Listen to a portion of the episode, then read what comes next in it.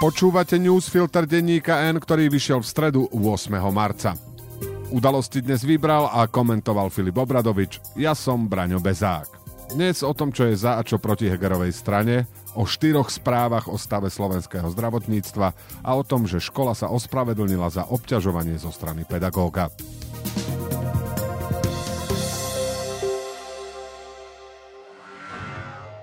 Prejsť prstom po mape? To je nuda. Spoznať svet na štyroch kolesách? To je Ford Kuga. Štýlový a okamžite dostupný Ford Kuga je pripravený vyraziť kamkoľvek sa rozhodnete. Navyše teraz aj s fantastickou zľavou až do 10 tisíc eur. K tomu zadarmo predložená záruka na 5 rokov alebo 120 tisíc kilometrov.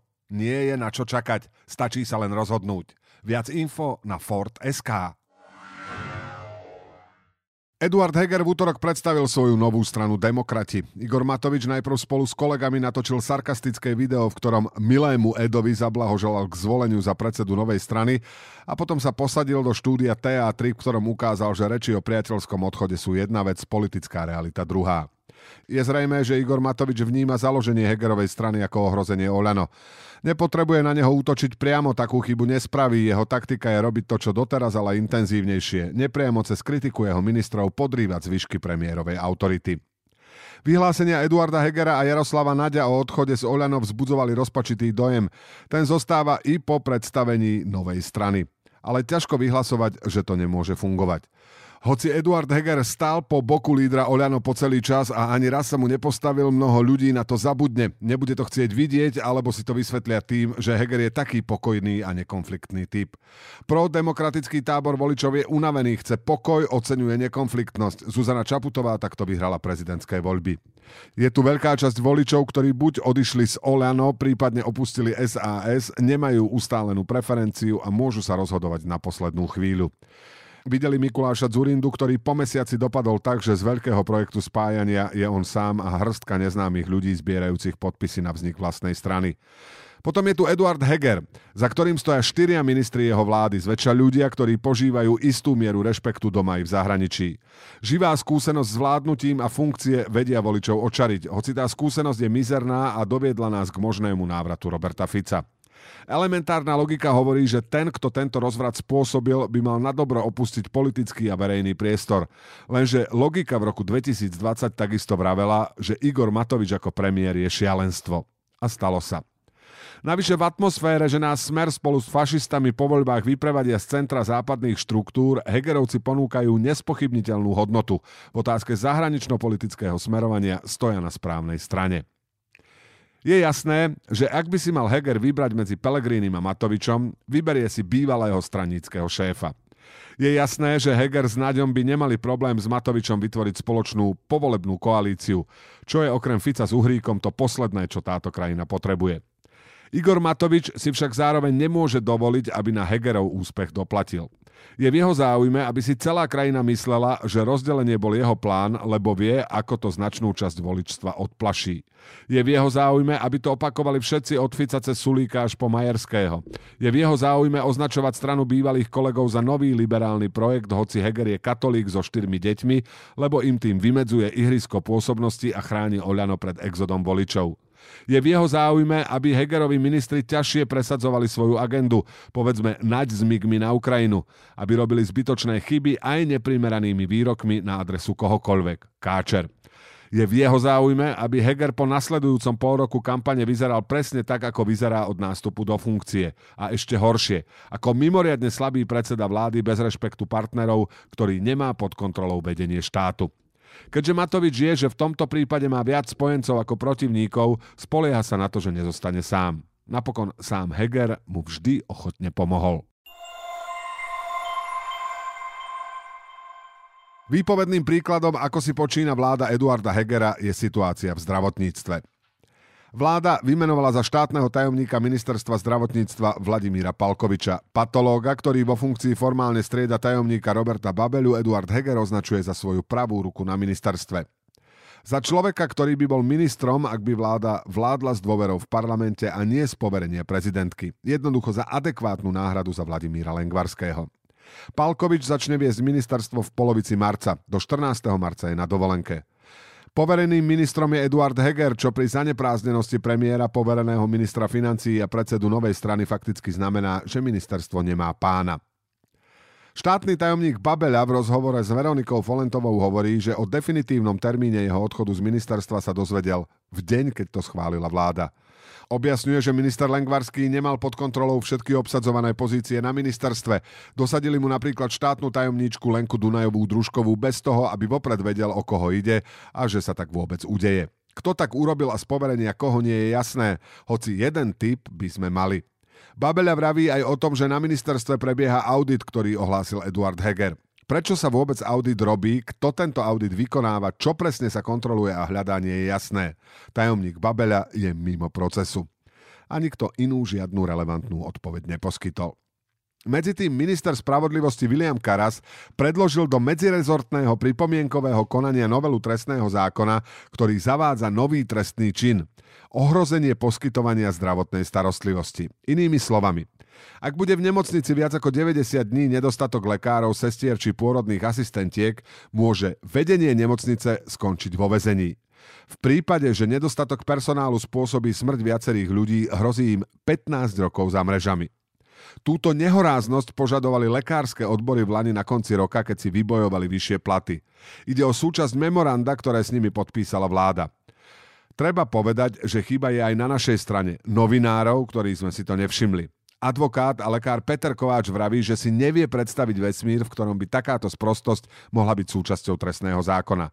Nepozná takú krajinu, kde by podobný trestný čin existoval. A vidíte, keď sa chce, tak sa dá. Zmena má platiť od 1. júla tohto roka. Totálny chaos počiarkuje vyhlásenie bratislavského župana Juraja Drobu a banskobistrického župana Ondreja Luntera, ktorí spoločne vyzvali vládu, aby naplnila prísľuby, ktoré im dal vo februári bývalý minister Lengvarský. Do konca marca má byť jasné, ako budú nemocnice fungovať podľa nového rozdelenia, ktoré oddelenia im zostanú a ktoré si budú môcť nechať aj nad rámec kategórie, do ktorej podľa reformy patria. Samozprávy vravia, že komunikácia s ministerstvom viazne, nemajú sa s kým rozprávať a stále nevedia, ako budú nemocnice fungovať, hoci sa ich to ako zriadovateľov priamo týka. Taktiež upozorňujú, že program pre vznik nových ambulancií, ktorých je akútny nedostatok, je nefunkčný.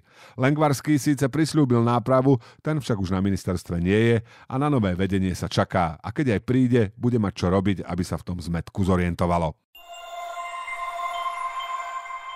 Rektorka Vysokej školy výtvarných umení v Bratislave Bohunka Koklesová sa ospravedlnila za neetické správanie pedagóga Ivana Čudaja voči študentkám a študentom.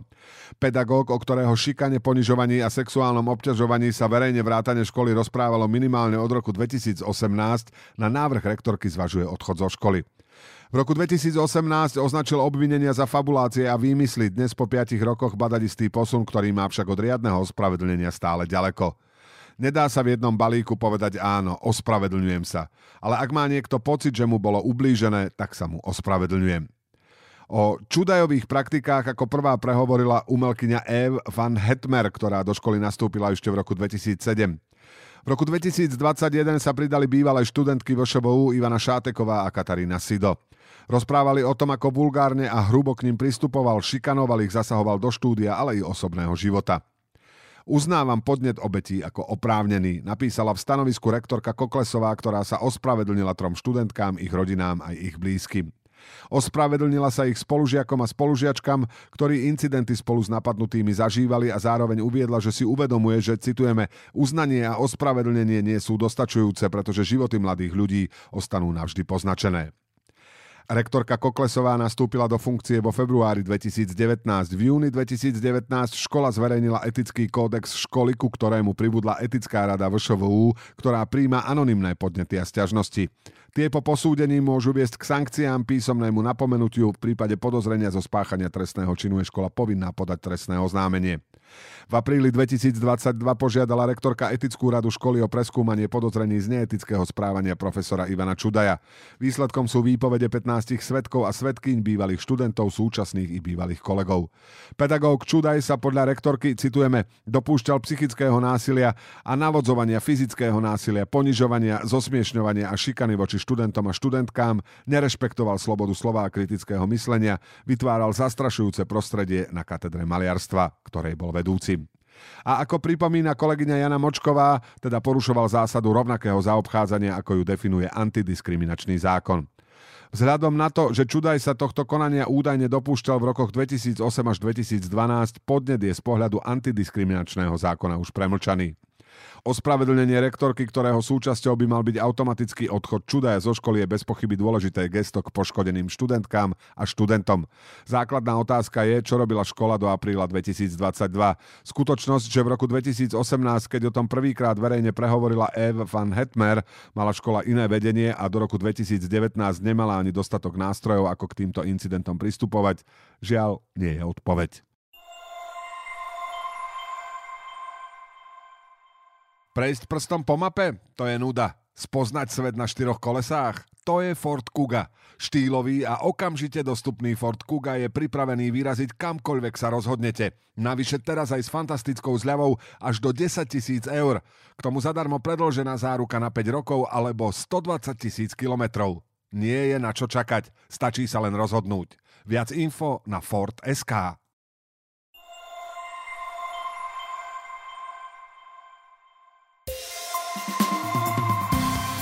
A teraz ešte správy jednou vetou. Bývalý predseda špecializovaného trestného súdu Michal Truban sa dopustil závažného disciplinárneho previnenia, keď nenamietol svoju zaujatosť v rozhodovaní o väzbe v kauze dobytkár. Najvyšší správny súd ho uznal za vinného a potrestal ho znížením platu o polovicu na pol roka.